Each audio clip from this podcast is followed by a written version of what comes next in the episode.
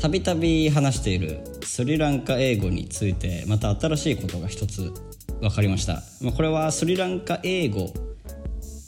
というより、まあ、シンハラ語に関することになってくるんですけれどもあのーまあ私は積極的にシンハラ語を使ってあの現地の人とコミュニケーションを取ろうっていう、まあ、姿勢はあるんですけれどもまあ簡単な言葉ばっかり使うわけですよね。でその時にまあ日本人としてよく使うのはやっぱり「ありがとう」なんですよ。でこの「ありがとう」っていうのはシンハラ語で言うと「ストゥーティ」っていうんですね。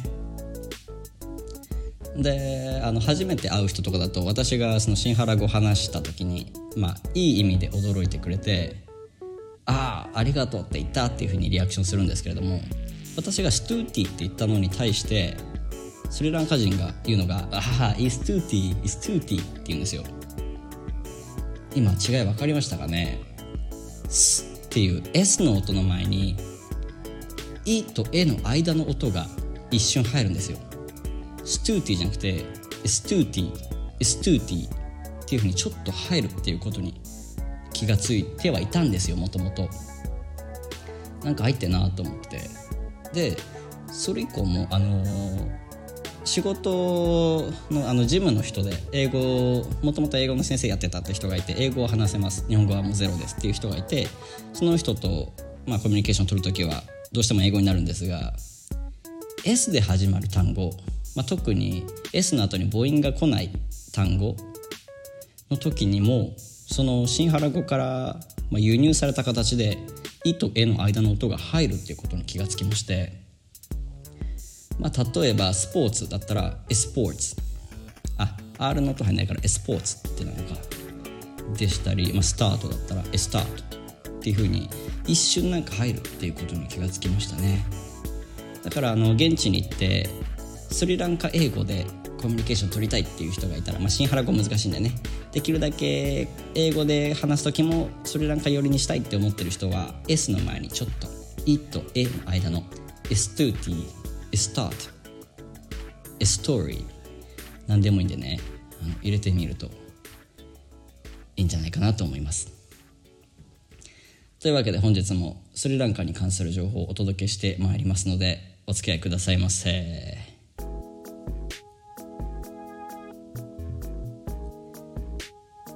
いかがお過ごしでしょうかガヤですガヤだと思います日本語教師っていうものをやっているわけですけれどもあのー日本語教師云々の前に私は何でも形から入りたい理論から入りたい人間でしてあの英語をね学生の頃中学生高校生の頃勉強してた時中学1年生の時はね英語実はダメダメだったんですけれども中学2年生の時に発音記号を全部覚えてみようって思った時がありましてねあのなんかギリシャ文字だかなんだかみたいな形をしてるやつですよ。あれをですねもう丸暗記しましてでそれぞれの正しい発音っていうのを覚えていったらあらと突然中学2年生から英語が伸びてでそれからですねあの窃盗時設備時いわゆる例えばなんだろうエクスポート輸出だったらエクスとポートに分かれるみたいなそういったねあの語源っていうのに興味が出てからどんどんその語彙の力が伸びていったなんてのもありましてそういう結構理論から入りたい性格ではあるんですよ。であの音楽もやっていましたが、あのもう耳コピとか以前にまずは音楽理論って言ってあのスケールって言って音階ですねいろんな音階を覚えたりとかこういう行動の後はこういう行動っていうその、ね、先人たちが築いてきたパターンとかっていうのをどんどん覚えていってそうするとあら不思議耳コピが簡単になったぞみたいなそういうのもありましてねで、まあ、日本語教師っていう仕事をやってるとですねもうその私のもともと持ってる理論派っていうところに拍車がかかったと言いますかもう日本語が全部そのパターンに見えてくるんですよだから日本語のフォーム活用って難しいと思うんですがそれも全部あの目で見て分かるというか感覚をだんだん失いつつあるんですねなのでねちょっとこの感覚失っている部分私はどれだけ感覚を持ってまだ持っているのかっていうのと実際感覚だけでやっている人たち、まあ、失礼な言い方のつもりないですけれども、ね、にあの母語話者ですから理論なんて関係なく日本語を喋れますからね日本人はだからその感覚だけで話せている日本人たちは今からね私が言うような言葉をどういうふうに捉えるのかなっていうのをちょっと検証したいと思いまして本日2人の日本人のゲストにお越しいただきましたお越しいただきましたとかお呼びいたしましたということでご登場いただきましょうまずえっと はいえっと長湾さんですねごめんなさい長湾さんですどうぞあ、どうも。俺ですね。正直やらかした。いやー、ほんと正直やらかした。いやー、正直やらかしたわ。俺だ。高田信彦だよ。どうも、中尾です。あのー小笑いあれだよ、高田信彦のモノマネをさせていただきました。あーあの意外とスリランカ人のリスナーがいるこのラジオにおいてはもう誰も聞き取れなかったんじゃないかなと思い ますがあのね おなじみの長湾さんですいつもありがとうございますいえいえ、こちらこそいつも楽しく撮らせていただきまして、あざっす。はい本当にねあの今日はあの日本人母語話者日本語母語話者の長湾さんにちょっと、あの感覚だけで話してるって別に失礼なつもりないからね、いやいや、全然全然大丈夫ですよ、そんなもん。まあ事実ですからね事実まだあ、から、ね気にしない、気にしないで、そんな細かい、そんなセンシティブなことじゃないんだから。確かにね、うん、あーというわけでぜひね今ぜ日ひはあの私と長尾さんの2人でお送りしたいと思いますおー、よろしくお願いします。楽しみだお願ね、い二し人ますでのラジオっていうのちはょやっちぱょちり。ょちょちょちょっと待ってもらっていいですかごめんなさいだまさか誰こんな序盤で忘れられるとは思ってなかったんでちょっと自分から出てきちゃったんですけど小笑い、小笑よよかったよかったあの空気読めてよかったわホスが あだ大丈夫ですかい。でも、でも、小笑 い。よかったよかったあーうんしょうがない しょうがなカウンいター食らったすごい悔しかったんだね高田俊二のも のはね高田信彦ね。あだ高田の高田ジュニアとおじさんになっちゃうから。人違い今がちょっと名前さらっと出したけどホスですホスさんですどうも2度目ましてですね2回目の登場になりますねもう前ああ聞いてる皆さんあの2度目ましては間違った日本語ですからねこれはね正しく使うと怒られるから、このラジオ。そうだね確かにこのラジオで2度目ましてはよろしくなかったいやめっちゃ怒られるからそう。なんですようんめっちゃ怒りはしないけどまあリアルな日本語を伝えたいっていうのも目的の一つではあるんでそうですねそれは間違いないですあの全然あの普通にリアルに話してもらって大丈夫ですでその都度私は訂正します のでこれは間違ってないです、 そうだね。ちょっと教えてあげないと。うんまあ、改めて紹介するとホスさんは、えー、と高校の同級生ですね、はいうん、今行政書士の勉強してるんだっけそうです今行政書士の勉強してますおー。でちょっとあのーねスリランカ人わかんないと思うから行政書士はシンハラ語で何と言いますか調べたことないですねそれうんなんだろうなんだろうね英語でもわかんないななんだろう英語でもわかんないわ確かにわかんないな、新ま原あ語だ二人ともとうん何ですかね、ストゥーティーじゃない多分まあそうだね S2T かもしれないで すねありがとうとかこんにちはとか忘れちゃったけどこれを投げやりと言いますねいいね、はい、人2笑い人のね日本語母語話者に今は日いはご出演いただいているわけですが、はーいうん、さっきも言ったけどね俺はちょっと感覚を失っているかどうかがもうわからないぐらい感覚を失ってるんだようんうんうんなるほどそのぜそう全部ルールで見えてしまってるっていう部分があってね、かっこいいなんか、うん、いやかっイメージでまあかっこいいけど見えちゃってるっていうんねかっこいいかっこいいんだけどね、うん、あーいやなんだろう、うん、いやイメージで見えてるって言ったら感覚にならない俺の場合はだからあのー当てはめてやってるから外国人と同じアプローチで日本語を話してるっていう感じなんだよもはや、はいはいはいはいはいうんまあ、もちろんね外国人よりもその処理はスムーズだけどねその活用の処理もスムーズだしうん女子の使い方とかももちろんスムーズではあるけどうんけどあの正しい正しくないに関してはもう一つのルールができちゃってて自分の中うで。んうん実際のところさ難しい女子ってあるじゃん例えば朝弱いってわかるでしょ意味、はいはいうんんうん朝弱いって言ったらまあ朝起きるのが苦手って話だよねう、うんんじゃあ朝と弱いの間に省略されてる女子は何なのって思ったら何だと思う2じゃないの2朝に弱いうんじゃあ朝が弱いは間違ってる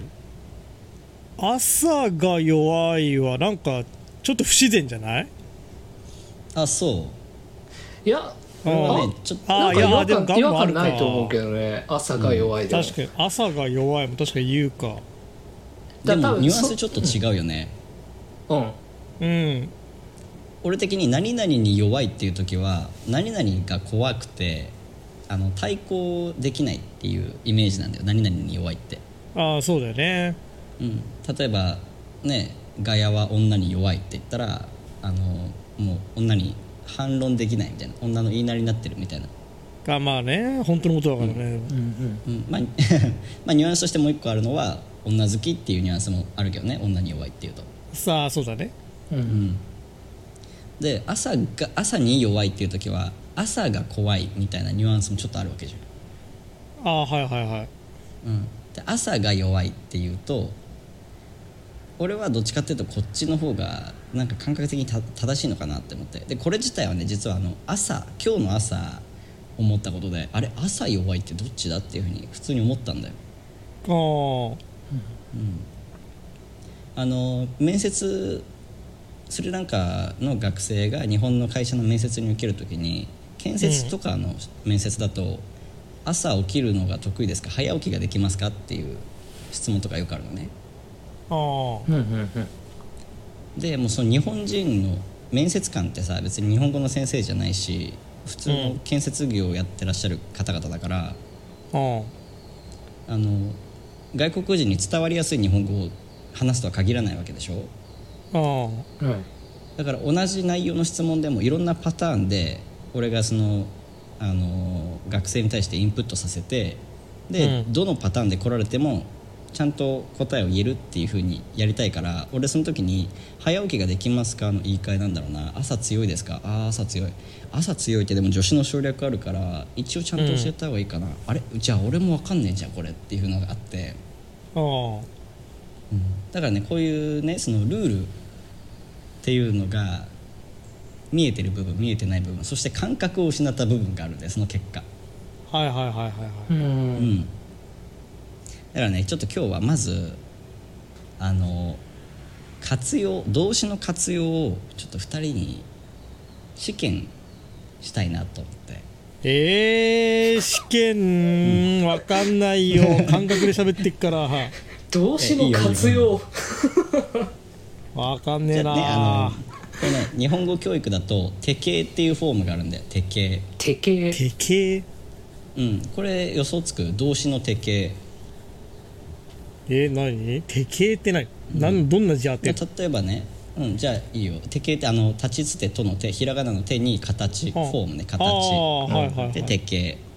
これはあの簡単に言うと「食べる」は「食べて」になるとああああ、 「寝る」は「寝て」になる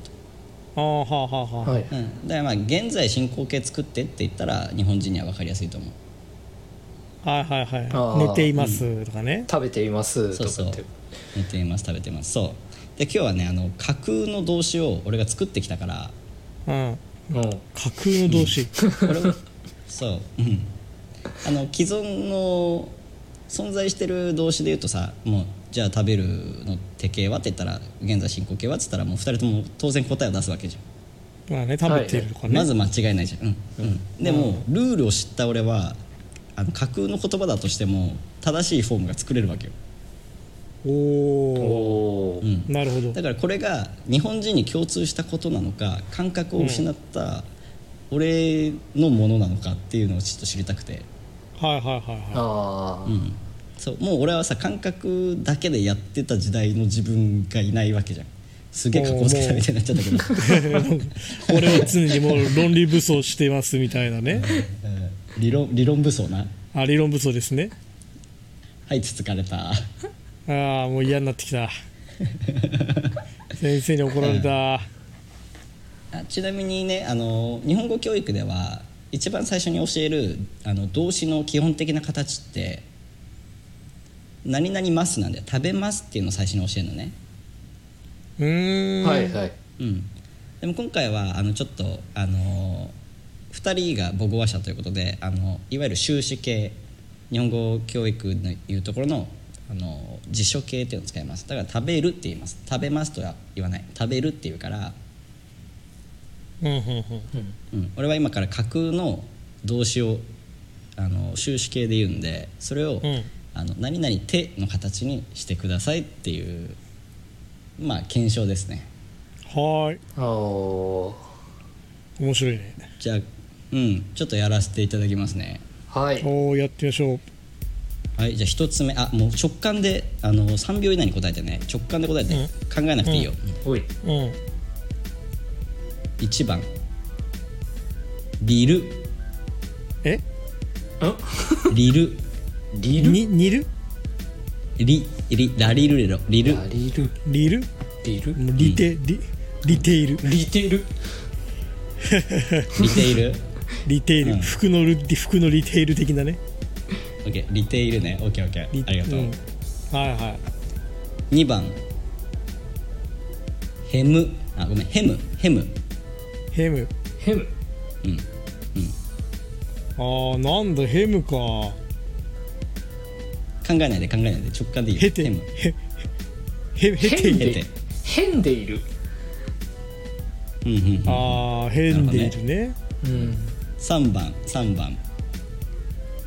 つぜる滑るつぜるつぜるつべているつぜているうんホス滑るあでも手形かだから詰めているだまんまはじゃつぜているうんうんつぜている一緒ね2人ともん、あーつべてるはいじゃあ4番サウパウサウああのーサウでもいいよサウでもいいどっちでもいいよパウってるサウってるパウってるパイでいるサイでいるうん パなんかメジャーリーガーにいそうだなちょっと2人にはちょっと先にお礼言うね、うんまあ、ありがとうもうめっちゃ間違ってるありがとう2人とも俺らが間あり違えがたとうのうんうんえ五ー、番なんだろう5番はさくはさくはさくうんはさはくはさく、はすはさくはすはさくはえー、はてはさてるうんはさているはさっているはさはさっってていいるるはさている、全然わかん ないあーこうなんだ次ね6番テステステステステステステステルテしてるテステルテテスステル、手していますね手しています手している、うんうんテしているホスは手しているああオッケーオッケーじゃあ次次7番だっけ1234567番ゆねるゆべゆねるゆってるえ何ゆゆゆねるゆゆねるうんゆねうーんゆねるゆてゆている わかんなゆているゆねゆねりているゆゆなゆゆねれているゆねれているうんうんうん最後8番です8番中部中部中中部うんえー、中ずている中中て中んている中中っているな中んているじゃないわかんない今中んでいるっていうの今中んでいる中んでいる中いている中いているうん OK2 人ともありがとうございましたあーありがとうございましありがとうござないるますほど日本感覚だとこうなるんだねたもう全然わからんあーうんじゃあ1個目からちょっと話していきたいんだけど、まあ、その前にねまず日本の動詞ってあの種類があるっていうのは、まあ現代現代文か現代文とかやってたらよくわかると思うけどうんどういう種類があるかわかる何々活用っていうの勉強してないいやなんかやったけど覚えてねえもなうそこまで覚えてないね、あんだっけ古文とかだとさいっぱいあったよねなんかあの左辺下辺とかさうんうんあーあったあったあったうんなんたらなんたら活用家業二段活動とかさあああったあね活用二段活動あったね日本語だとね、うんまあ大別して、まあ、3個になるんだようんほうで一つがまず一段活用だよね、うんまあ、簡単に言うと「食べる」っていうのが一段活用でうん五感って言葉覚えてるかなこれ英語でも勉強したと思うけどうん、五感は覚えてるねいやミキの言葉ってことだったでしょ、そうそうそう「五の幹」って書いて「うん五感」って言うんだけどそれはあのーなんだ活用するときに変わらない部分が幹だよねうんはいはいはいうん、で変わる部分が枝なんだけど「食べる」だと「食べる」の現在進行形手形は何食べている食べているそうだね「食べて」「食べ」の部分変わらないよねううんん、じゃあ未然形あの否定形は食べていない「うん食べない」でね「食べ」と「ない」だよあね食べないかそう「食べる」「食べて」「食べないはいああそういうことね」そうそうそうじゃあ過去形は食べた食べた「うん食べた」だよねそう「食べ」の部分が永遠に変わらなくてその後だけ変わるのが一段活用って言ってまあ一段、はいはい要するに変わらないってことなんだよねうん、うんあうんうん、一方で次にあるのが五段活用っていうのがあってうん、まあ例えば「座る」とかね「行く」とかでいいかあ、まあ、行くだとちょっと特殊だから「言う」にしようう「ん言う」あ「言う」も特殊だからやっぱ「座る」にするごめん「座る」にしようあうん「座る」の否定形未然形は内形って言うんだけど座らない座らないうん「座らない」だよね「あ」になったね「座らない」になったあーうんじゃあ,、はいはいはいあの敬語で言うと「座る」を敬語で言うと座り座りまま英語すとかうん座ります丁寧に言うと座りますじゃあ座るそう座らであになって座りでいになって座るでうになるとじゃあ例えば、うんもし座何々ばだったらん依然形何々ばにつなげるとしたら食べればみたいにああ座れ座ばればうん座ればれになったね今度うんうんうんでじゃあレッツレッツ座るはレッツ座る座りましょうょうああ座ろうだよね座ろうあ座ろうあ座ろうそう「お」になったね今度はいはいはいうん「座ら」「座り」「座る」「座れ」「座ろ」「座ろ」っていうねはいはいはいこれ5個5段になってるから5段活用、おうんーうん、で残りが変革活用っていうんだけど、うんうんまあ、変革活用も2つあって日本語今の現代の日本語だと「家業変革活用と」えっうとん作業変革活用っていうのがあってうんうんまあこれらはねわかるかな「する」と「来る」だようんうん、もう五感すら変わっちゃうっていうのがてか五感が存在しないのが変革活用、はいうんうんうん、そう来るだし来ないだし来てだしもう五感がないんだよね来る来ない来て、うんはいはいはいそうそうするしないしてっていうね変革活用っていうのがこれがあるってまあ対別すると3つになりますって話だようんうんうんうんうん一応日本語教育だと1グループ2グループ3グループっていうから今聞いてるスリランカ人の方はその5段活用っていうのが1グループでほう1段活用っていうのが2グループで、えー変革活用するときる、えーしますときますですねこれが、え3グループのことですじゃあそれを踏まえた上でちょっと見ていきたいんですけれどもはいうんあの一段活用に共通することって何かわかるかな今からじゃあ3つご一段活用の動詞を言うねうんはい見る寝るえーっと起きる見る寝る起きるうんなんか共通点ないすっごい大きい共通点があるえもうやって見る見る寝る、うん起きる人間の行動ああ違うもうあのあーもっと文字としての共通点あ文字わとかしりやすてい、うん、全部簡単に定考えていい型よ見る寝る起きるうんもうそのまま見てそのまま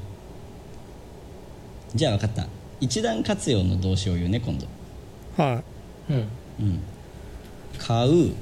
行く、うんうんと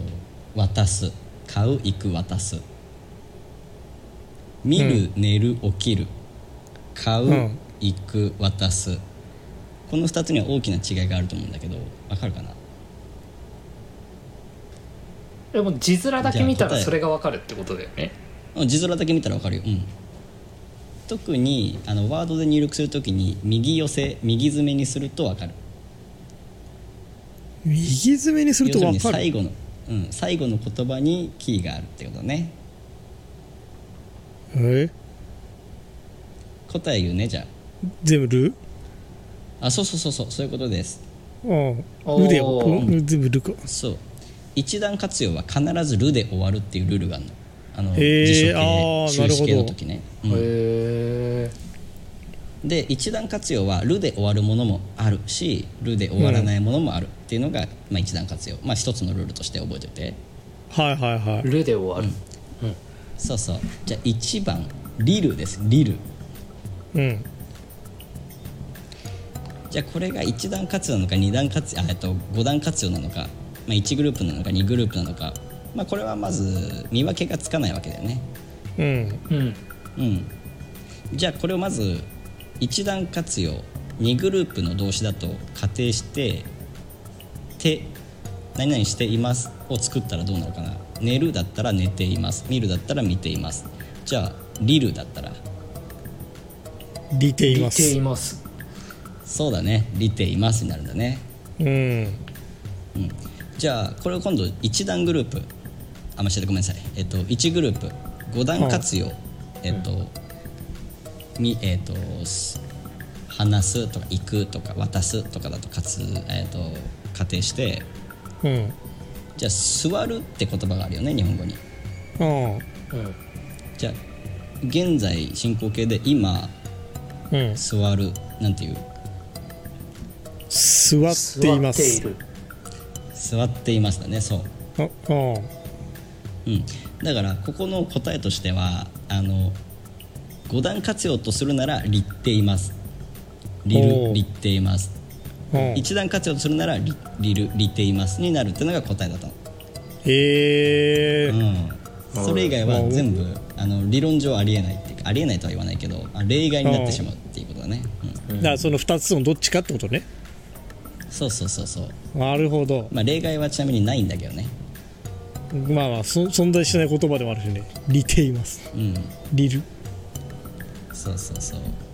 ちょっと今なんとなく俺のさやってることつかめてきたなんとなく分かってきたようんうんじゃあ2番ねヘムヘムほうほうほうこれは「る」で終わってないからうん5段活用になるってことが分かるよね1グループってことが分かるねはいはいうんじゃあマフラーを作ることをなんて言うかなアム編むっていうねうん編む、編まない編みます編む編めばほ編もううんこれ5段活用だねはいはいはいはいじゃあ今やってるならどうする現在編進ん行で形いるだね編んでいるだねそう「あー無」の時は「んで」になるっていうルールがあるんだよへえうんうんじゃあ「ヘム」の場合は編んでいるそう「ヘンでいる」になるんだよね今「ヘンでいる」っておおすごいえ星野当たった星当たってんじゃんあだったね、うん当たあーったあのメジャーリーガメジャーリーガーがーおおあー今日めっちゃ疲れたからヘンでいるところみたいなね今ヘンでるんだっていうふうにねはうんまあ使うならできるこれはだから多分ね日本語教師が見たら全員ヘンでって言うと思うんだよああそうなんだ、なるほどねまあそこルールをちゃんと分かってるからってことね、そうそうそうルールはね完璧に覚えないと教えられないからなるほど、あううんん外国人にじゃあ感覚で覚えてねっつったら無理だからね確かに無理だねうんそう日本人が英語を勉強した時と一緒であこれ過去形は ED つけるんだあこういう場合は Y が IED になるんだなとかさはいはいあったねあったねうん do とかよく使うやつは did になるんだあいいともよく使うから8になるのねみたいなそういう感じで感覚じゃなくて俺らはルールで覚えて例外を覚えるっていう形じゃんはいはいはいはいうんというわけでねじゃあ次3番「つぜるうん」うん、これ「る」で終わるねうんうんじゃあこれ1段活用と5段活用の区別はつくかなつかないかなつかないつかなうんいつかないね、うんうんつかないんですよこれ、うんってことはこれは滑るだよねうんうん「つぜて」か「つぜって」になるんだよねはいはいはいうんうんうんじゃあまた「座る」と仮定して「座って」になるよね五段活用だったら「座って」になるしうん「た食べる」と同じように一段活用だったら「食べて」「つぜて」になるんだよねうんうんうんうんうんうん分かってきた分かってきたまあなんか、うんこう現実にある言葉で似てるやつと照らし合わせてみると確かにそうだってなるなうんそうそうそれがね正しいそのアプローチが正しいだから俺は時間を与えなかったの早く答えた、はいはいはいはいうん、じゃあ次もう今はあの現実にある言葉と照らし合わせていいからね次のうんやつが4番「サウ」だね「サウ」まあ「サウ」でもいいです「サウ」でも「サウ」でもいいです、はいはいはいうん、実際ね日本語にも「買う」と「買う」っていうふうにねあのアクセントの違いがある同音異義語ってあるからうんうんうんまあ「サウ」でも「サウ」でもいいっていうふうに言ってるんだけどはいはいはいじゃあ「買う」これ「る」じゃないから確実に5段活用1グループの動詞だと分かるわけだよねううんんじゃあ「買う」と「買う」これは「います」にすると鉄形にするとちっちゃい「つ」がつくね「今」うん「今ほうれん草を」飼っていますうん「今犬を飼っている飼っている」うんそうそうじゃあ「さう」は張っている刺さっているているそうそう「去っている」なんでねそう「去ります」と同じなんだよ「去る」と同じ「去る」と同そうじだでね「うんさう」も「去っています」になるってことが分かると。おおいやーよく間違えてくれてもう本当に嬉しいよいやだってもうね何が何だか分かんないからねもう適当につけるしかなかったからその全くイメージができなかったからねそうそうそうそうそううんじゃあ次ね5番もう結構じゃあここからサクサクいくかうん「はさく」なんだけどこれは「る」で終わらないから確実に5段活用だとうんうんうんうん1グループですでね「く」の時はあのなんか思いつくかなじゃあ「ほうきで床を吐く吐く吐く」だよねじゃあ今、ほうきで床を吐かない吐いている吐いている吐いているだよねそう「く」の時は「いて」になるんだよ、えー、あうん、だからこれは「あーはさいて」なんだよね「はさく」は「はさいて」になるっていうのがまあルールに当てはめると正しい、まあ、存在しない言葉だからは正しい正しくないは置いといてルールに当てはめると「はさいて」ーにはなさいるているということだよね、なるほどうん、で次7番じゃなくて6番か「テスですテスうんまあこれテステスうんこれも、まあ「る」で終わらないから確実に5段活用うんで今はいはい度「はいす」で終わる場合は指定になるんだよね、まあ、分かりやすいので言うと「貸す」本を貸すああ消すとかね、渡すもそうだし、うん、本を貸してください本を貸しているだよねうんはいはいはいはいはうん渡して渡しています渡してくださいだよねいうんだから手数は手していますになるんだようんああなるほどうん手していますゆねる、うんゆねるに関してはるで終わるかあらるで終わ5ってるね段か1段かわからない、うんうんうんうん、だからこれはさっきの「りる」とか「つぜる」と同じで「ゆねて」「ゆねって」のどっちかになるわけだねおおはいはいはいうん、今あこれからうちで茹ねるんだえそうなんだ今度私と一緒に茹ねらないあのあ茹ねらないのがいいな茹ねないって言わないなゆねらないゆねらないあでも茹ねないもいいか茹ねないもい いなまあこれはね日本語って難しいあの架空の言葉だからね、うん、これあそうだはねあの答えはないんで「うん、ゆねて」か「ゆねって」になるっていうのが答えあですあ好き好きだねそうで最後「中部」中ブー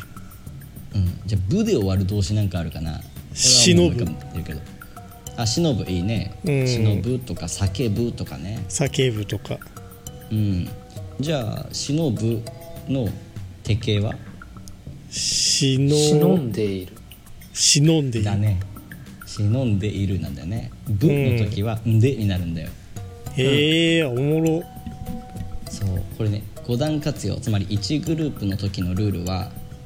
えっとね「ます」にした時に考えるんだけど外国人は「まあ、食べます」とか「行きます」「ます」っていう形を作ってから考えるのねはいはいはいで「ます」の前が「い」と「ち」と「り」の時例えば言います」と「えっと立ちます」「待ちます」と「えっと足ります」とかね「借ります」とか「あ借ります」は違うわ「えっと怒ります」とかねうん「い」と「ち」と「り」の時は必ずちっちゃい「つ」「て」「うて」なんだよ「うて」へえうん「言います」は「言って」だよね言っていますよねお「ー待ちます」は「待って」待っていますうん、で、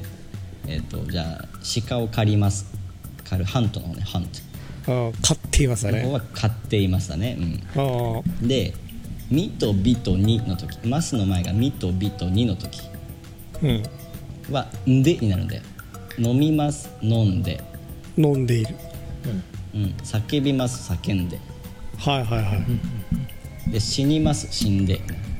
あうん、にってほとんどないんだけどねあうんで「き」の時「叩きます」とかねあの時は「いて」になるんだよ「叩いて」になあるんだよ叩いていますとか叩いてないるるほどで「ぎ」の時例えばじゃあ「またぎます」とかね「またぐ」うんはいはいはいまたいで」だよね「またいで」ああそう「ぎ」は「いで」になるんだよ、ほうまたいでいる かうん、うんで「し」の時「貸します」だよね「貸します」本を貸しますううんんこれは「して」そのまま「して」になるんだよ、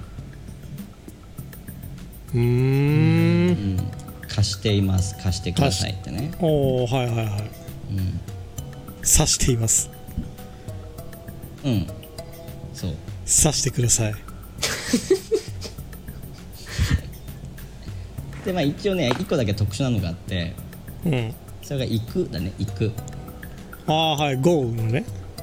そう「GO」の方「行きます」って、まあ「き」で終わるからじゃあ「言い手」なのかなと思ったら「言い手」は言いづらいから「言って」になってるっていう、まあ、特殊な例も一つだけなんだけどねあるんだけどああ変なんかちょっとかつなんか変換してんのかねそうそうそう活そ用うっこてれいは「い」うが連かチャンするのが嫌だったっていうだけなるほどねそうで俺たちはあの日本語教師は日本語教師と外国人はこうやって「一理」「二びに」「き」「ぎ」で「し」っていうのを見て手形を作るっていうのがあってこれはだからほう感覚派に実はできなかったというかちょっと今は発覚しましたねいやわかんない俺らがバカなだけかもしれないさサンプルが2バカだった可能性はあるまあなくはない やヤー君だったら全問正解してたかもしれないね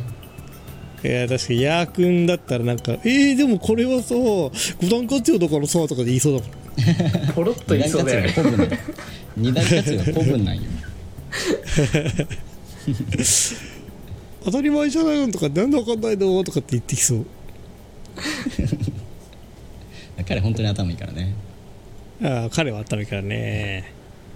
じゃあちょっと次あのー次はね架空の言葉じゃありませんはいおいさ先に聞きたいんだけど2人はラ抜き言葉について、まあ、どういう意見を持っていますかどういう意見あのうん要はあのラ抜き言葉使うんじゃねえよボケっつってあのコンビニの店員に向かって暴言吐いてるじじいみたいな意見なのか、うんいや別に気にしないよって感じなのかってことまあまあ肯定派否定派どあっちともつかず派というかね、まあ、肯定否定で言うとどっち、あまああー喋るときは俺は肯定だねでも書くときは否定だねああなるほどねあうあん、じゃあ例えばビジネスメールとか書くときはちゃんとラ抜き言葉は使わないようにすると、あ絶対使わないようにしてるうんうんうんホスは自分あれですねサービス業やってたからあのーそもそもラ抜き言葉とかそのたうん例えばさっきから出て食べるで言うと食べられるとかっていうじゃない、うんあんま言わないじゃないでもはいはいはいそうそれ自体に違和感がある、もうだかああならるほどねそう俺の場合だともう食べることができるなんだよねああなるほどなるほどそうそうそうそう、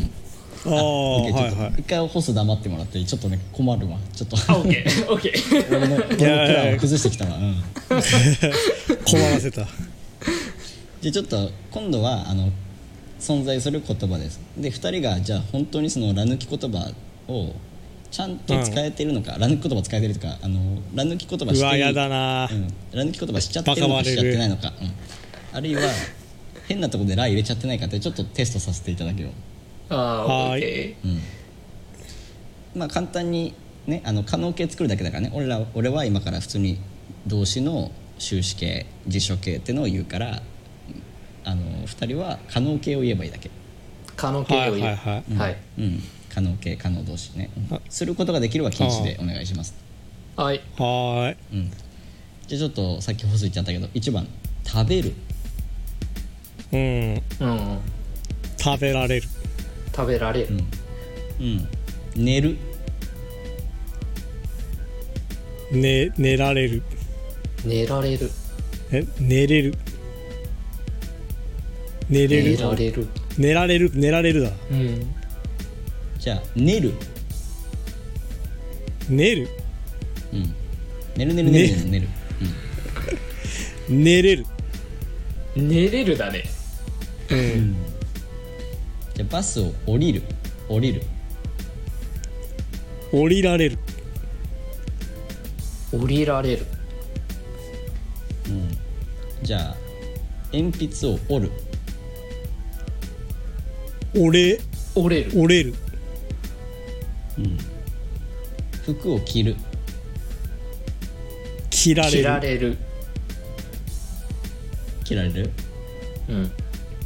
じゃあ髪を切る髪をき切れるえ切れもう一度切お願れいしるます切れるホスはうん切れるうんえっ、と2人はちょっと残念ながら全問正解ということでまああの長尾さんちょっと寝るもう一回言ってもらっていいかな寝るうん寝寝れ寝れるあれ寝られ寝るれる寝られる寝られるでいいうん寝られるあ寝るだよねスリープ、うんスリープスリープね寝れる寝れるどっちうん、ね、寝れるかな寝れるあいや寝られるごめん寝られる だわ寝ら寝られるかもしれんあじゃあねあの2人全問正解です正解うん全問正解やったよああよかったよかった、かったよかった食べる食べられる寝る寝られる寝る寝れる、降りる降りられる折る折れあるあ切る切られる切る切られるうんうんやったーあちなみにじゃあ来るは来るうん来るこ来られる来ら来れれるる来れるあれあの来られる星さんサービス業やり直しでお願いします来来られるですねやったー俺ホテルで働けるぜえじゃあさ寝るは寝られるで寝るは寝れるなのはどうしてこれどういう処理をしたの頭の中でえホスはどうですかサービス業寝ると寝るをどういう処理をして正しい答えを導き出したのかうん寝ると寝るでしょうんなんか感覚的な話になるけどイントネーションの違いかもしれない、はあ寝ると寝るだとえっと寝る下から上に行く寝ると寝る上から下に行く寝るの違いってことねそうそうそうそうああ俺ちょっと違った俺否定形にした時にうんあの練るチャクラを練るの方は、うんおおいいねあの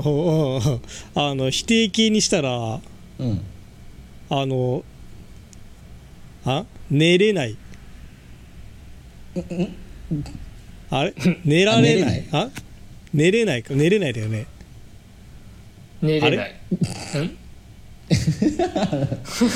あれあと何待ってあ可能今ね形を言おうとしたこと忘れた可能可能動詞を否定にしてるのか寝るを否定形にしてるのかによってちょっと今変なこと言ってるか正しいこと言ってるか変わってくるわあこれこれあここそうそうここえっとね寝らない寝らないになるの寝らと、ないはいはいうんうんあ寝ないだかあれ同じか一緒かうん、寝だらからない否と寝な定い形ねに「ら」がつくかじゃない、あ、えでもどっちもつく寝ない寝らないじゃないだから寝ないじゃあそうかそんうかで寝だらかならい寝じゃんないと寝らだかないらだから否さ定形に「ら」が入るともしかするとそのあそうい稼うこと働そういうことってことだよねあそうあっていうことね言いたかった中丸さんはだからあのファストラーナーですね飲み込みが早いですやったーうんこおーすごい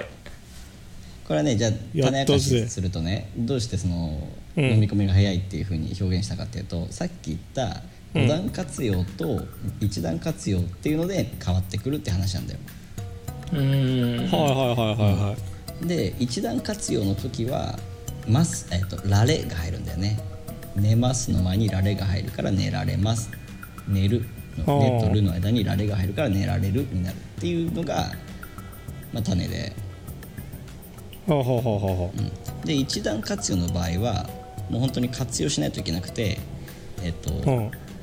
例えば「えっと渡す」だったら「す」の部分を「い」の音に変えるんだよ「え」にするの。んうんうん渡せる渡せますで今回の場合「寝る」だから「寝れる」が正しいんだよね「寝れます」があ正しー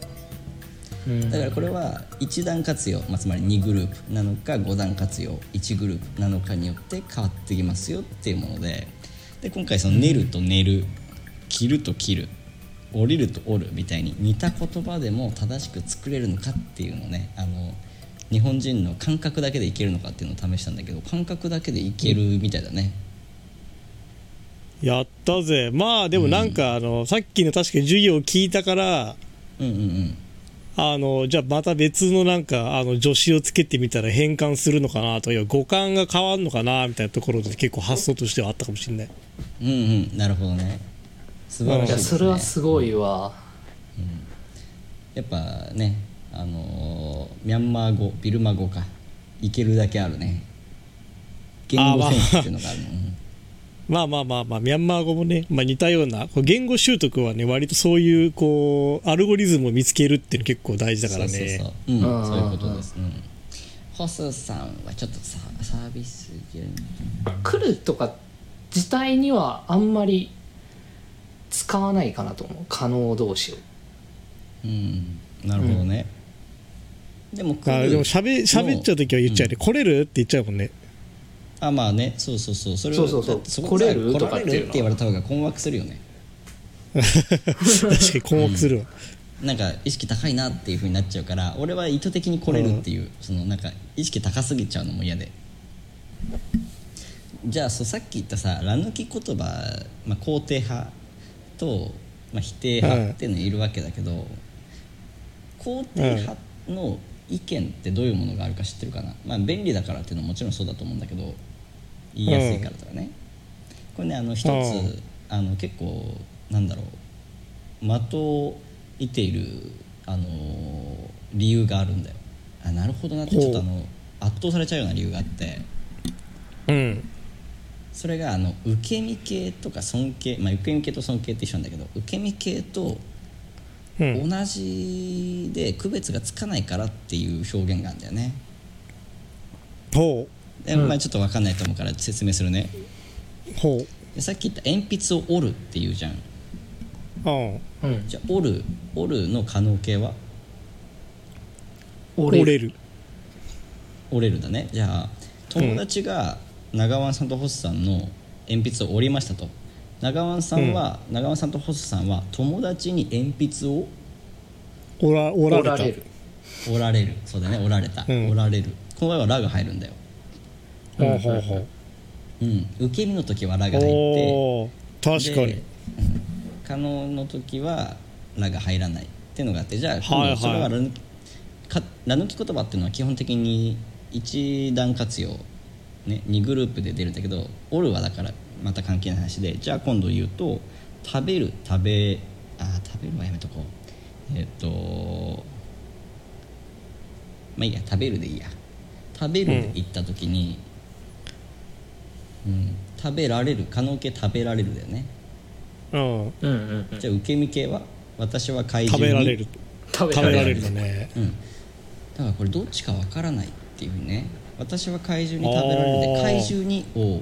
あの省略した場合よ私は食べられるって言った時に可能なのか、受け身なのかがわからないっていう意見があって確かにそれを思ったなうん、うん、私は食べられる、えどっちどっち食べ食われちゃったのって食われちゃったのか食べることができるのかどっちなのかわからないっていうのがあって、まあ、そこでじゃあうん何き言葉って便利だよねっていうのが、まあ、肯定派の意見っていうのがあるんだよ、なるほどあーすごうん、だったら確かに食べれると食べられるにすれば分かりやすいじゃないってい論理的いなるほどねや確かでねにまあそれはなんか思ったねまあね鋭い人なら思うよねこういうのうん俺はねすもっとあごいのすごいチェゲバラ的な発想の人間になってましてあというかああの外国人に寄り添った俺の主張はこうです可能形廃止派ですお可能へ形えを廃止するそあうこれがねさっきあのうん細さんをちょっと黙らせた理由の一つで、ああうん、食べることができるでいいじゃないって思うんだよああああそうそういうことが 確かに確かそにう ねそうそう、うん、寝ることができる寝ることができる降りることができる折ることができる着ることができる切ることができるこうしたら外国人勉強するの簡単じゃんで日本人も乱抜き言葉で怒んないんだからそれでもうそれでいいじゃないうん確かっていうのが俺の可能系廃止論者廃止派です廃止派なるほどいやまあ英語と同じだよね「can」つけてとかねう「ん is it そうそうそう possible to」とかねあそうそうことができるっていうのを can ともう置き換える be able to ね同じっていうふうに確かにそうそうそうめっちゃやりやすいね新原語でも一つしかなくてプロワンしかなくてうんへ食べることができるカンナプロワンねえこれ日本語だけちょっとややこしいなっていうのがあって俺は可能形廃止論者になりましたあー確かにまあそう考えたら楽だよね英語もそうだし、ミャンマー語もそうだしうんうんうんそうそうそうあのー英語圏がさ力強い理由は俺は英語が勉強しやすいからって一つにあるって思うってあの、ね、結構昔このラジオで言ったんだようん簡単って言われてるからねうんだからね俺は廃止派ですうんいやいもう廃止しちゃうあのね俺が前にラジオで言ったもっとドラスティックな意見があってうんおおそれはねあのひらがなカタカナ廃止派ですえー、で何何使漢うの文漢文的ないやいやハングル文字ハングル文字ああまあ 俺はねあはれ世界で一番発音もわかるそのからねそうそうそうもうあれはさ発音記号でできた文字みたいなもんなんだよ俺的にはそうだね確かに子音と母音と発音記号日本語ってさ和とレが似てるとか意味わかんないじゃんうん和とレだってもう母音も違うじゃん和ってアダンでしょうんでレってエダンでしょ、うんで行も違うじゃん和行とラ行でもうなんでそんなに変わったのって、お前らバカなんっていうで新原語も結構気になって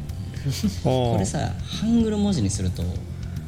すげえ簡単だし実際韓国語って母音が日本語より多いけどさ日本語って5個しかないからハングル文字がより簡略化された状態になるわけじゃん、日本語に輸入するとはいはいはいはいはいうだから外来語は英語でで日本語はハングル文字で書けば超美しいんじゃねっていうのが でもこれさ否定できるかい反論できるかいまあまあいやいや反論はしないけどね、まあ、あの外国人がねやっぱ習得しやすくなるのは絶対そうなるよねそうそうそううんうん発声、発音って難しいからねけどさ俺結構今とんでもないこと言ってると思うじゃんうんこれねあの昭和とか大正のあ明治とかもそうか明治とか特にそうか明治とかの時にもっとすごいことを言ってる人がいっぱいいておうまず日本語廃止論っていう唱えた超偉い 人もう誰か忘れて日本語廃止る、うん、もう英語にしましょうって言った人がいいんだよでまあこれもね楽うんそう早いとこやっとけばよかったんじゃねって思う部分もあるし、まあ、日本文化あー昔のね文献を読むことができなくなるっていうねそのはあはあはあはサンスクリットが読める人が今ほとんどいないみたいな状態になりかねないっていうのもまあ怖いけどあうん確かに早いとこ英語にしておけば日本はもっと豊かだったかもしれないっていうのは一つあるとは思うのよまあそのグローバルまあそのグローバル社会においてってことねそうそうそうそう確かに確かにであと漢字いやー廃止論っていうのもあってね、ああうん、俺これは大反対だけどね漢字は大漢漢字字は否定はは反対なんだはい反対なんだうん漢字はあった方がいい漢字とハングルと英語が一番いい俺はなるほどあるねわかりづ鈴木ら隆夫先生っていう まああの言語学者がいるんだけど、うんその人の著書にねある面白い話があってうんその人が街中でインタビューしたのようんうんその内容が「測病医ってわかる?」ってインタビューしたのな何特防測病医測病医測病おう測病医おう2人わかる測病医って何か知ってるわからんいやわからないうんわかんないでしょこれ音で聞いたらわかんないじゃんうんうんじゃあ今から漢字を教えるから意味わかるかどうか教えてうんうん測病医の測は足です足ううんんうん病気の病うんうん医者の医あはい測病医は誰何ですかあああかあの外科医っすかうんと足の病気の医者足がのまあ病気の医者足の病気の医者まあだから、んそうだねまあその医者だよね結局どっかの医者だねうん外科医かないかか分からんけど外科医っぽかったけどうんまあ、そう漢字っなるほどて要するにその文字を見るだけで意味がわかるっていう特徴があって、はいはいはいうんでさらに極めれば音を聞くだけで漢字が連想できて意味がわかるっていう場合もあるんだよね。おおなるほうど、んうん、でなおかつあの漢字があるおかげで同じ音だけど違う意味の言葉がたくさんあるんだよ日本って。うんう例んえば、まあ、回転って言ったらね回るに点もあるし回るに転がるもあるし開く店もあるし、うんうんけどこれって回転って言われてあの分かんなかったとしても開くに店だよって言えば分かるっていうねうんうんだからあの言葉の種類が少なくて済むっていうねうんうんだからねもう回転今の3つ言ったやつを英語で言い始めたら大変じゃん、まあ、回るに点を英語でなんていうかっていうのもそもそもあるかどうかも怪しいけどうんうんねもうオープンとあとなんだローテイトとかかもう今2つ言葉出てきたのに、ユニフォームだと1つで済んでるっていうのはでかいよねっていうのがあるんだよね、なるほどねうん、だからこそ日本語は一文字だけの言葉もたくさんあって「か」って言ったら「可能」の「か」だし「あのうんモスキーロー」の「か」だし、うんね、あのそういうのができるから俺は漢字はなくなってほしくないって 思う。なるほどねまあなんか俺らが中国とか台湾に行った時になんとなくメニュー見て飯の種類が分かるみたいなうねんうんうん、そうそうそうまあビャンビャン麺とかきついけどね まあでも麺麺かって分かるからねあ確かにね確かに確かに麺って見るだけで安心するよね麺かってそなうそうあー麺だったらいいやみたいななんかえぐいスープとかえぐい卵とかじゃないからねうんうんそうそうそうなんかカエルとか書いてあったら分かるしねああやばいやばいやばいみたあいな確かにね、うん、カエルって書いたらわかるねあ空心菜とかもねなんとなく野菜なんだろうなみたいなのはあそうだねんサイが入ってっからねうん確かサにイが入ってればねうん菜が入ってるからだからね漢字はなくならないでほしいなっていうのがあるわ確かにそのい一字があればいろんな意味を内包できるからね私そう考えるとそうそうそうそうひらがなって一文字は何のほぼ何も意味もないからねそうそうひらがなはね意味がないって言われてるうんああそうだあのね意味がない確っかてに存在意味がないって意味じゃなくて普通にその言葉に意味がないっていうふうに定義されてるっていうねそうわあの悪いミ意ーニン味グがないからねそうそうそうそうだねだ「い」とかが言ってもねあのお腹の「い」なのか他にもあるかも、まああの井戸の「い」かもしれないしねそうだねうんいろいろ連想できちゃうからねうんだから漢字便利です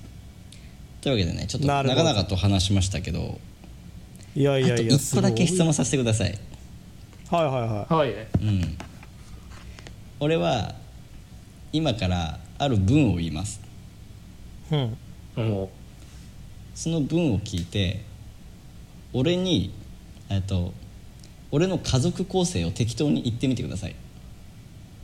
家族構成ううんんもう全然あの正しいとか間違ってるとかないから俺の家族構成を適当に言ってほしいは OK OK 私の家族は4人ですあははいうんい、家族構成を適当に言ってください私の家族は4人ですこうまあ父母ガうんヤ父母ガヤ ね姉ちゃん姉ちゃんねうんあとはと別のパターンで言うとえっと妻と子供二人うんふんふんふんああ確かに確かにああなるほど私の家族は4人ですって言った時ガヤ父母姉かガヤ妻子供2人のパターンね、うんはいはいじゃあもう一回ちょっと言うようんうん私は家族が4人いますはい家族構成を言ってくださいこう4人いますまあ妻妻息子息子 ねうんえ私は家族が4人いますうん私は家族が4人います質問は受け家付けま族せんが4人かあーちょっとむずいなでもまあ妻1人と子3人とか妻1人高3人自分除いた4人うんうんうんなるほどねホストさん、うん私私の家族は4人ですうん私は家族が4人いますあ私は家族が4人います、うん私は家族が4人いますだったらあでもなんだろうおばあちゃんおじいちゃん孫ばあちゃん2人うんあおばあちゃんおじいちゃん孫1人みたいなとあとなガんでヤなんでおかなんでお母さんと子供いないでおばあちゃんいびそつの世代いびつなえぐくねだってそのおばあちゃん長生きしすぎじゃないかいびなひいひいばあちゃんですよそれだって孫からしたら俺はおじいちゃんででおじい俺のお父さんがひいおじいちゃんで俺のじいちゃんひいひいおじいちゃんでしょその世帯英そうそうすげえ家族だ 長寿長生き家族だねもう明治生まれとかだねそれそうだねそうだねうんまあ、今まあ何がね何が言いたかったかっていうと日本人は「私は家族が4人います」と「私は家族が4人です」で人数が変わるんだよねうんそう私を含むのか含まないのか変わるっていうのを俺たちはなんとなく理解してんじゃんうんあーと戸惑いはそするけどね戸惑いはするけど理解はできるじゃんうだねあーわかるわかるこれさじゃあどうやって教えんのってなったらえぐくない、確かうにん、いますの時は自分含めないんだよって言ったらさじゃあ教室に学生が20人います私含めないで20人ですから21人です、で違うよねって教室に21人いますって話わけじゃん私は何々がうんそう何だね々いますっていう場合のみなんだよっていうのをさ教えようとしてそれをじゃあ日本語だけで教えてみって言ったら結構な難関なんだよねできなかないけどまあ確かにね、まあそのまあ自分をそこの場所に含めるべきかどうかっていうのを感覚的にうんなんか理解してる節があるからね我々はそうそうそう姉が2人いますとかだったら分かりやすいじゃんうんうんうんそうだね自分があ男でれいじゃるない以か上らさ、ね絶対に自分は含まれないじゃん、男である限り、うんうんうん兄が2人いますも分かる、まあ、兄弟が2人いますって言われたら急に困るんだよね俺たちはそれ結構普通にさ日本語で喋ってても間違えんよくうん間違えると思う、ううんんどっちどっちってうん俺は聞くと思う全多分兄弟が2人いますって言われたらそ全れ然間違え自分含んでるって聞くと思うそうそうそうそうでそんなさ日本人でも分かんねえことを勉強してる外国人って結構偉いよねいやすごすいよごいねああでで日本人がよく分かってねえば日本人がよく分かってねえんだからねそうだね分かってるけどその分かってない人もいるせいで分かんなくなってんだよねそうそうそうそう、なんかいざ説明しろって言われたらあの納得のいく説明はできないかもしれないねうん言語化難しいっすね、でも2人はちゃんとその人数は正しかったねああ私あ合えって結た局あれなのその含自分を含めない4人ってことだよねうんそうそうだから合計5人だよねその考え方は2人ともしてた、まあ、祖父と孫が出てきた時びっくりしたけどね母と子どうした急にえー急になんか時代がなんかい遡ったから急に、覚醒遺伝で強い遺伝子の人がいるみたいな ね母と子の遺伝子は弱くて祖父と自分と孫の遺伝子めっちゃ強くてめっちゃ強かっ150まで生きたみたいなね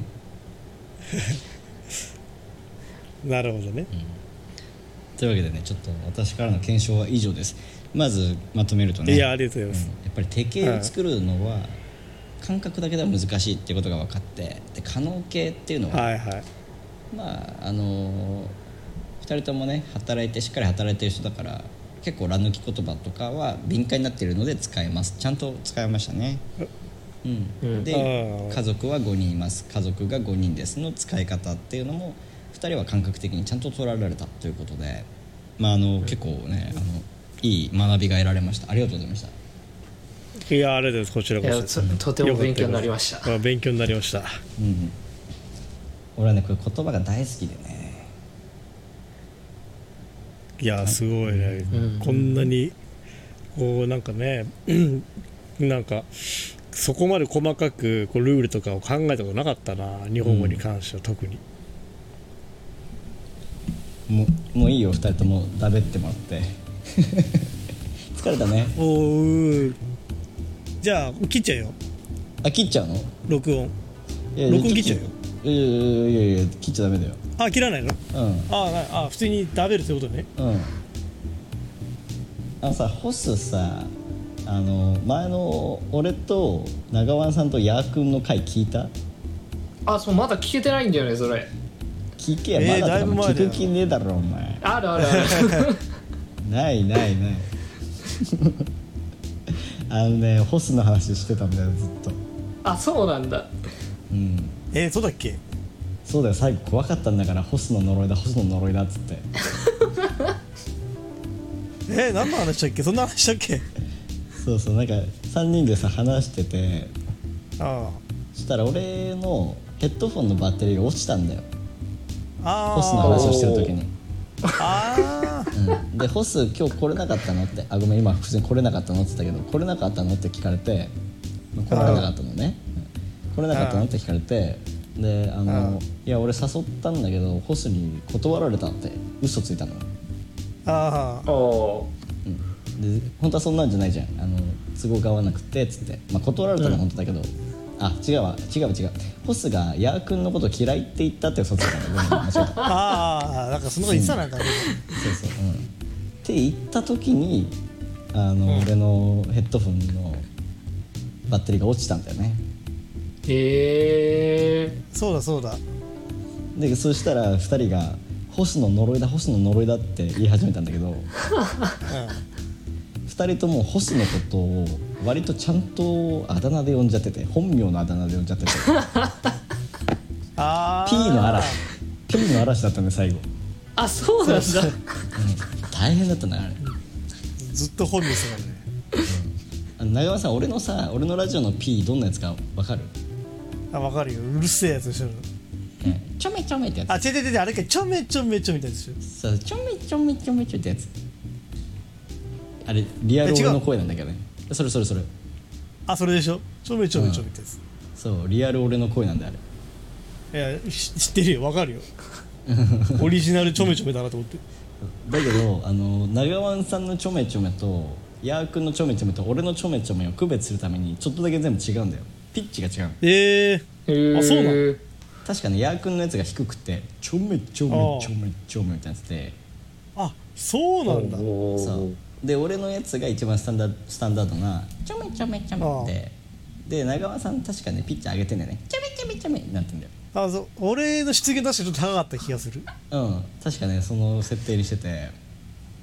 細かで細かいなあのホッスーの、ね、名前が出まくった時も大変で「ちょめちょめちょめちょめちょめちょめちょめちょめ」すっげえなんかカオスです全部俺の声出してる前ちょめちょめってちゃんとね落ちてる使うわけでからねそうそう聞けやホッスーちょちょちゃんとこの後聞きますうん聞いてないからな長尾さんも結構なんか最近上げてますねラジオいやまあ俺俺はねやっぱちゃんと毎週上げないとガチで再生数落ちるってことに気がついたんでちゃんと上げてますよ YouTuber してんないや大して大大してね、まあ、再生数ないんだけど、別にでもまあねうん一、人でも、ね、多く聞いていただけたら嬉しいしまああとはあれよあの面白いことがあったら喋るっていう感じだからああなるほどねうんうんうんそうそうそうだからそう考えると、まあ、意外とネタを見つけるこう、ね、日常のスパイスがこうちょっとできるのでちょっとしたことをこうあー面白くこれ考えられるっていうところあるからうんうん大丈夫盛り癖そうそう盛り癖は治ってますか森癖はね治ってんだけど言い間違いがひどすぎてしょっちゅう怒られてる怒られて誰誰にい 言い間ち言い間違いと記なんか記憶が全然違うみたいななんか彼女にめっちゃ怒られてるあーなな,、るほどねあーなるほどなるほどへえんだっけこ一うこう回俺こう言彼われ女たと旅ってねそう旅行行った時の話して、うんなんか飯食った飯の話したんだけどうんなんかその時にあの食べたなんかドレッシングがうますぎたみたいな話してうんドレッシングでそれ作って俺んじゃねえは俺は人参ドレッシングだと思ったらそれ玉ねぎドレッシングだったっていうのとあとその時に食べたご飯の上に乗ってたのが大葉だと思ってたらみょうがだったとかねいや全部間 違ってるよお前みたいに言われてめっ全ちゃ然怒ら違れうたことよあるそう全然違うよみたいに言われてああそうかそうかみたいなっていうそ結構さの旅記行行っ憶てるよね違い系はあるね旅行めっちゃ行ってる結よ構旅行行ってない彼女と行ってるだって彼彼女とそう彼女がねあの大阪住んでるからもうついでにっつっていろいろ行ってるよ奈良とかもしたよねあそうそうだから奈良前回撮った奈良のやつようんうん楽しかったないいなぜひ聞いてくれ奈よあの聞いてるうよんあらさださだす あらさだすすいませんあらさだす今度あの長尾さんのラジオ出たら長尾ラジオクイズやるわえー、絶対覚えてない 俺絶あ対俺が覚出えすて側なないんだ何喋俺っが出す側なんだそう思ったたね出すそうそういやガヤが出してほしい俺は何も覚えてないから喋ったことえじゃああの「紅白歌合戦」についてどんなリアクションしたか覚えてるああえー全然覚えてねえよ俺もすげえなんか良かったなみたいなそうこと言ったことしか覚えてないキモぐら全肯定してたよいやそうよ俺俺紅白歌合戦全肯定人間だからベテラン世代世代とあの若手たちの融合そういう意味では「紅白歌合戦」ですごい意義のあるイベントですよねみたいなこと言っててよく覚えてんなそんな俺が言ったくだらないなんか意味わかんねえことを俺それそれをね聞いてたのがあの、うんスリランカってあのプラスマークがついてる ATM 使えますよっていうのがあってまあプラスマークっていうのはねうんあってあの日本だと,、えー、と三井住友銀行でクレジットカードを作るとプラスマークついてくるっていうのがあるんだけどあおうそれで俺三井住友銀行行って口座開設してあのあクレカ作ってっていうふうにやってで結構待ち時間があったのよ、ああうんうんその時にその「紅白」のやつ聞いてたあそうなのいやありがとうありがとそうそううそんなスリランカの地から俺のくだらないラジオを聞いてくれてたのかいやいや日本や日本ああこれ日本かだから三井住友 三井住友銀行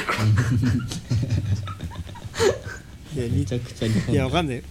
もしか限りなく似た名前の銀行がスリランカにあるかもしれないじゃあるかなんうん、あでもね似た言葉で言うとねうん、あの別にいいよっていう時さおじさんとかってうん日本語でなんて言う、別にいいよって時ええ平気平気とかあーもっとおじさんもっとおじさん渋くして渋くして別にいいよ問題ないえ構わねえって言うでしょ構わねえあ構わんねあー構わんよねト構ーわタんルテンボスで言うこれね新原語とね構わねえって言うんだよ構わねあ構わ構わねえねえあ構わねえ構わねええうん構わねえ構わねえってあーかそれはねすぐわかる、江戸っ子だねうん 江戸っ子だねたまねえぞんだなみたいなねえー、すごそっくりで似てる言葉あんだね意外といや結構ある結構あるえー、さては聞いてないな俺のラジオ貴様もいやす言ったじゃん俺だから聞いても覚えてないんだってずるいな待って俺自分で喋ったこといいいなそれずるいなそれじゃガチでさ、ねえ俺本当に自分で喋ったことすらマジ全然覚えてないんだから俺宿題毎日やってるんですけど絶対に持ってくるの忘れちゃうんです状態だからねそれそうそうそうそうそうだから本当に忘れちゃうのよ、これなんかだから人のラジオとか聞いてどこら辺が面白いのって言われても、ああどんな話してたっけなと思って全然覚えてない、いや聞いてないからな中松さんなえ聞いてる よちゃんとチャンネル登録してるやん俺あそうかチャンネルああれねラジオ、ね、ポッドキャャストのさそうちゃんとあれライブラリーに入れて聞いてますからね、ああ偉いそうだよ聞いて寝る前に聞いてで大体聞いて半分ぐらいで寝てうん全然内容覚えてないみ たいなまあでもねうん寝る誰のラジオもそうだ寝よる時に聞かれるってのがさ一番嬉しいよねこのそうそうそうそう、へえまあ、深夜ラジオのノリでやっぱね俺はすごい好きだからうんあーむしろそのために聞いてほしい寝る前にね寝ながら聞こうってみたいなが一番嬉しい、いやわかるわかるホスはねそれ向いてないわどういうことあほん本う当ん声が高いから起きちゃうああ確かにうんなるほどね赤ちゃん泣いてるのかなってホスが喋るとあ確かにあそんな高く聞こえるんだあビッグベイビーが夜泣きよビッグベイビーがね急に泣き始めた夜泣きベみたイいビなーの夜泣きやだね朝朝4時ぐらいとか5時ぐらいのラジオをイメージしよっかじゃあいや多分無理だよその多分声質じゃないホス声の出し方というか朝10時じゃないあもう そんなすっきりねすっきり加藤浩次おはようございますみたいなそうそうそう初めあんまねりあんまり自分の声ってわかんないから